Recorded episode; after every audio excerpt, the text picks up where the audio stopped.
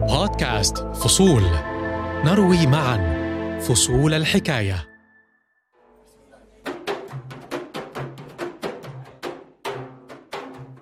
كأني رجعت من الموت علشان أقول لكم خلي بالكم من بناتكم.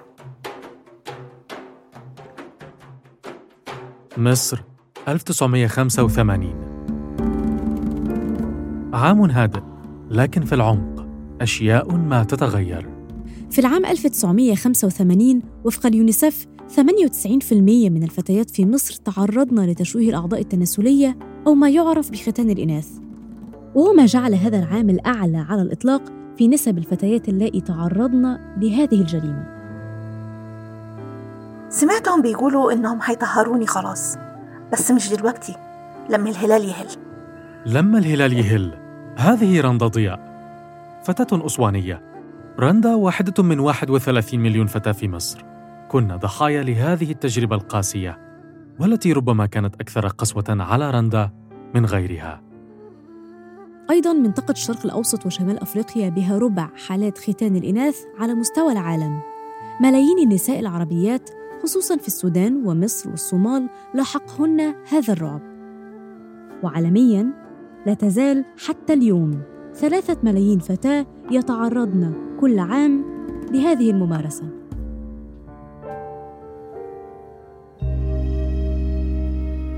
كنت بلعب في ساعتها في الشارع هنجليكا. هنجليكا دي يعني تخطيط كده بنخططه في الأرض وننط بحتة بلاطة. في هذا البودكاست رندا ضياء ضحية تشويه الأعضاء التناسلية. تفتح لنا ذاكرتها وقلبها لتروي قصة جرح لم يلتئم بعد. وفي قصتها تذكرة بأن هناك مأساة لا تزال تلاحق كثيرا من الفتيات في المنطقة العربية وحول العالم. أنا محمود الشعراوي وأنا دعاء فريد.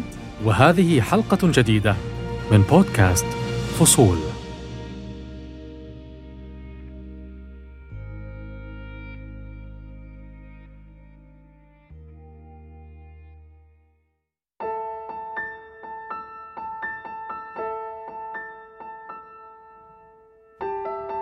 تحذير.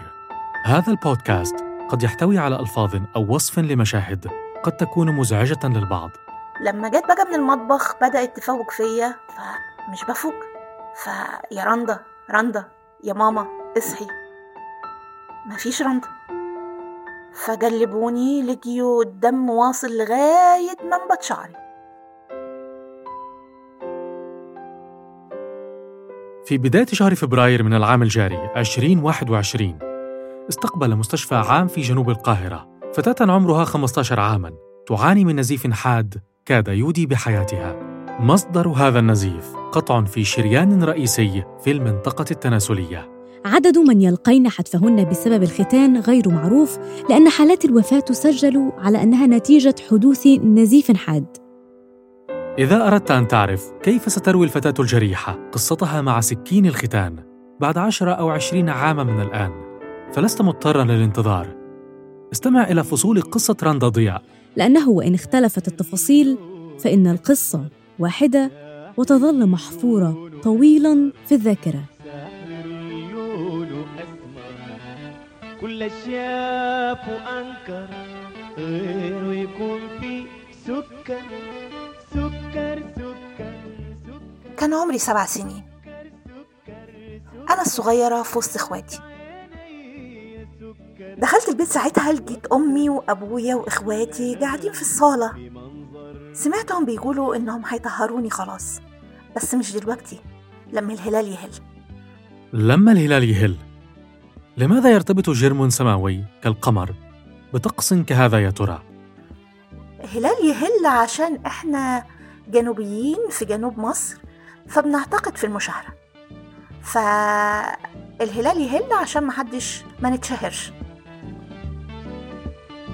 أول مرة يظهر في أعماقنا فجر ألوان من محاسن ظلال نغم في منظر. الموسيقى من ذاكرة رندا مرة يظهر هذه أسوان في الثمانينيات كما تتذكرها رندا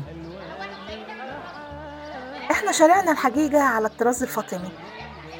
وزي ما قلت لك قبل كده أنا كنا ساكنين في, في قلب مدينة أسوان.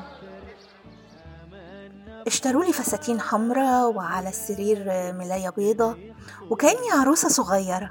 زغاريد بقى ودفوف. كنت فرحانة جدا لأنهم هيحنوا لي إيدي ورجلي. وفي اليوم التالت هنروح النيل. علشان المباركة يعني ويغسلوا لي إيدي ورجلي وكأنهم بيطهروني من الدنس. مظاهر احتفالية لطقس مؤلم وحزين. أكثر من 200 مليون امرأة شوهت أعضاؤهن التناسلية حول العالم. علماء الأنثروبولوجي لا يعرفون بالتحديد أين نشأت هذه العادة ولا كيف انتشرت. تقول منظمة الصحة العالمية إن هذه العادة عمرها ألف عام تقريباً. وفي الغالب منشأها في أفريقيا. أكثر الدول التي تمارس ختان الإناث هي الصومال بنسبة 98% من النساء. تأتي بعدها مصر والسودان عند 87% ثم موريتانيا. جميع هذه الدول أفريقية.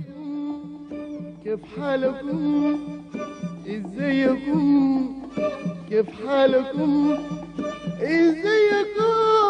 كيف حالكم؟ لما الهلال هل؟ وبعد ما أبويا صلى العشاء رحنا لعيادة الدكتور. العيادة دي كانت في الشارع اللي ورا اللي ورانا.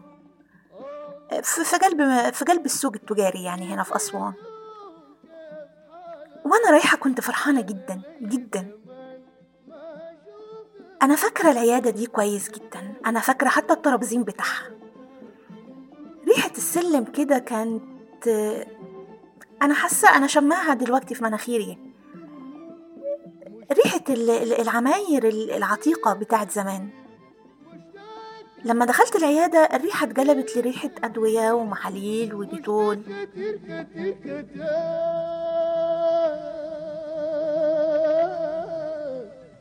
استنينا شوية.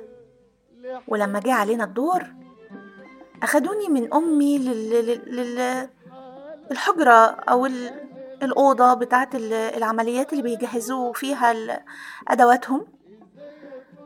جت ست كده شكلها غريب جدا التمرجية دي. شدتني شد كده من من ماما. شكل الست مع ريحة ال- الأدوية خوفوني. يا ناس حرام حرام حرام. يا ناس حرام حرام حرام. نبضات قلبي زادت جدا جدا. وبعدين شفت دخلت الأوضة دي لقيت الدكتور ملامحه جاسية كده. فمعرفتش أعمل إيه بس أنا أنا كنت حاسة بنبضات قلبي كويس. كأنها هتطلع خلاص من من القفص الصدري بتاعي. الدكتور ده جه لغاية عندي اداني حجنة ما تكلمش بس ولا كلمة معايا يعني. اداني حجنة خدت الحجنة ما حسيتش. رحت في عالم تاني.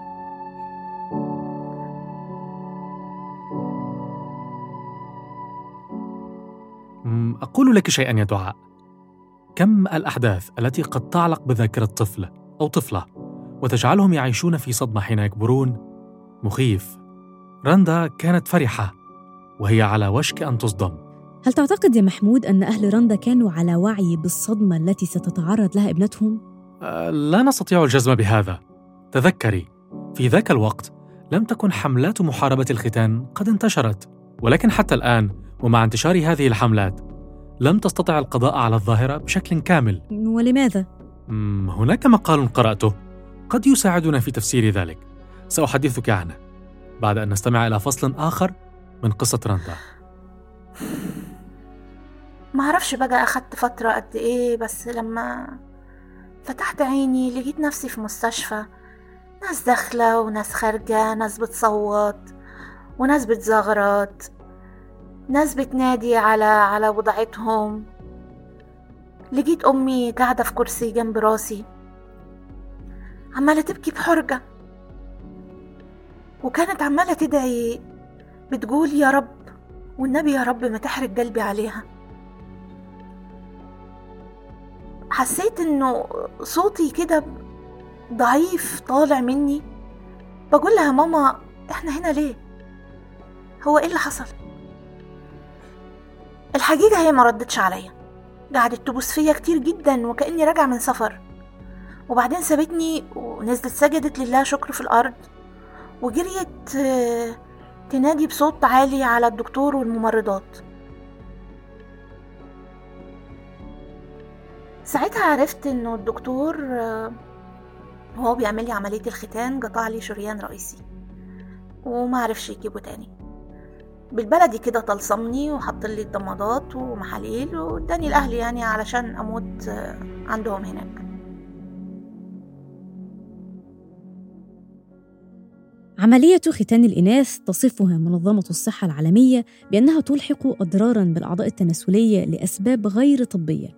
هذه العواقب يمكن أن تلي العملية مباشرة أو تظهر على المدى الطويل. الختان ده ألامه مبرحة جدا جدا لا تحتمل بعد العملية يمكن أن تحدث مضاعفات صحية خطيرة مثل النزيف والصدمة والالتهابات وبالتأكيد الألم الشديد. كمان زمان كانت آه، خياطة الجروح بالسلك الناشف. أنا عانيت جدا منها أنا أسفة جدا يعني. كنت بتألم جدا أثناء ال- البول تبول. لأنه كان بينزل على الجرح ويألمني بشدة أنا فاكرة كل اللحظات دي. على المدى الطويل الختان يمكن أن يؤدي إلى مضاعفات شديدة أثناء عملية الإنجاب وإلى التهابات مزمنة ويمكن أن تؤدي العملية إلى الوفاة وهو ما نسمع عنه أحيانا في مصر.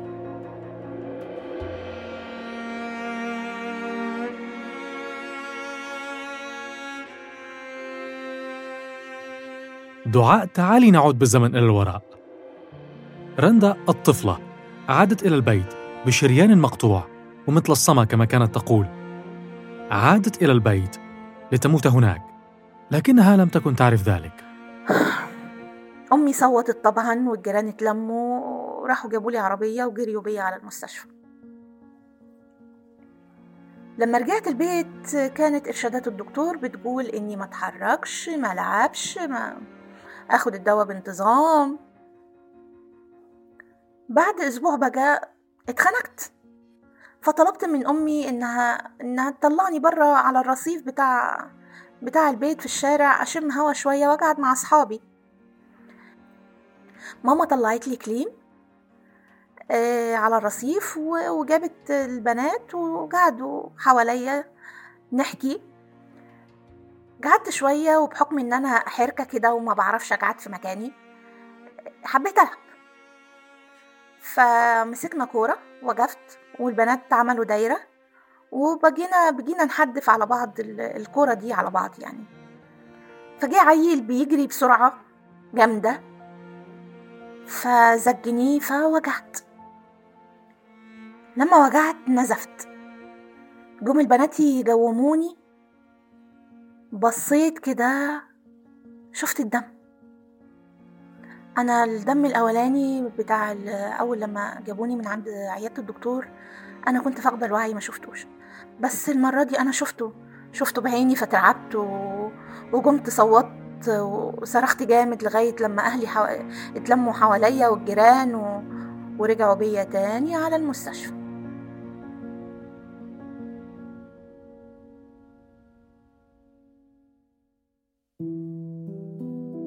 هناك مشهد استوقفني في قصة رندا تقصد مشهد أهلها؟ بالضبط.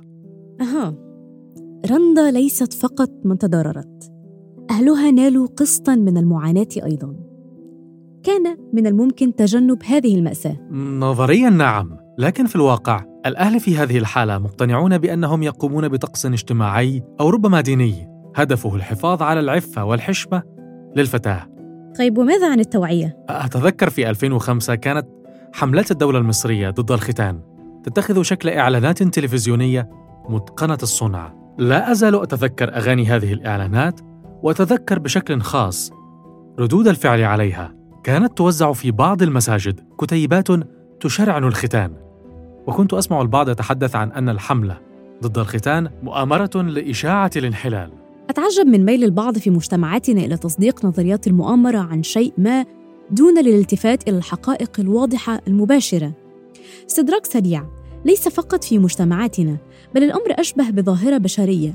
الأرض المسطحة، مجلس إدارة العالم، ومؤخراً لقاحات كورونا. أعجب نظرية مؤامرة سمعتها كانت لواحد من المعلمين في المرحلة الإعدادية كان يقول إن الجنس الضيق مؤامرة غربية تهدف لإثارة الفتيات جنسياً وإصابة الذكور بالعقم والمضحك أن معظم الجينز في تلك الفترة كان صيني أو تركي المنشأ. إذا اعتبار الحملة ضد الختان مؤامرة ليس غريبا. هل تذكري المقال الذي أخبرتك عنه في بداية حديثنا؟ ظننتك أنت من نسيت. لا لم أنسى. هذا المقال بعنوان لماذا يميل البشر إلى الاعتقاد في نظريات المؤامرة؟ كتبه أستاذ الطب النفسي ريتشارد آلان فريدمان. يقول دكتور فريدمان ما ملخصه أن تشكك البعض منا ورؤيتهم مؤامرات في أبسط وأوضح الأشياء. له أسباب تطورية. قديماً كان الإنسان يعيش في مجموعات معرضة للخطر والأفراد الذين لديهم القدرة على استشعار المخاطر حتى في الأشياء غير الخطرة. لديهم فرصة أكبر للنجاة. وكأن الأمر أشبه بالغريزة. لكنه كما يقول دكتور فريدمان كلما زادت مستويات التعليم كلما قل الاعتقاد في نظرية المؤامرة. أستنتج من كلامك يا محمود أن حملات التوعية ليست كافية وحدها فلابد أن يأتي معها رفع لمستوى التعليم. أيضا هناك شيء آخر ذو تأثير ملموس وهو أن تتحرك الضحايا من الفتيات اللواتي كن عرضة لجريمة التشويه لمخاطبة مجتمعاتهن المحلية وشرح قصصهن بأنفسهن وهذا ما تفعله الآن رندا.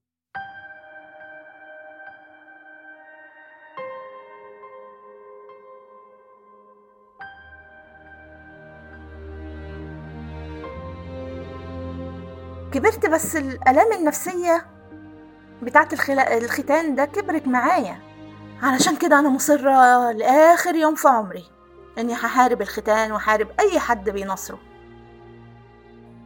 سكين الختان الذي ترك جراحا في جسد راندا وذاكرتها جعل منها اليوم ناشطة مهمتها منع المزيد من الجراح ما تقوم به رندا لا يستقبل بالترحاب في كل الأحوال. فلا يزال طريقها مليئا بالمنغصات. آه، السنة اللي فات كنت في, في, في إحدى القنوات الفضائية في, في القاهرة. آه، اتكلمت عن موضوع الختان وتجربتي. ناس كتير جدا لما شافوا الحلقة الحلقة كانت على الهوا. حربتني حربتني بجد. قالوا لي إزاي تروحي تتكلمي عن موضوع عيب؟ لأن الختان ده عيب. قالوا لي كمان إنه الختان ده من عاداتنا وتقاليدنا وعرفنا وإن العرف عندنا هنا بيسري مسرى الشرع فيعني أوعي تكفري يعني في عام 2007 أصدر مفتي الجمهورية في مصر فتوى تدين وتحرم هذه العادة نظراً للأضرار التي تلحقها بالفتيات. وكثيراً ما أوضح الأزهر أن الختان ليس له أساس في الشريعة الإسلامية أو أي من أحكامها. نفس الحال في موريتانيا وجميع الهيئات الإسلامية في الغرب. ربنا رزقني دلوقتي أنا عندي ثلاث أولاد عمر وعلي ومصطفى. وعايزة أقول لحضرتك إنه آلام الختان دي كانت أصعب من آلام الولادة لأني بقوم من الولادة فرحانة بولادي حواليا ابني جنبي يعني النونو جنبي. آه، الولادة فرحة لكن الختان ده كسرة كسرة نفس.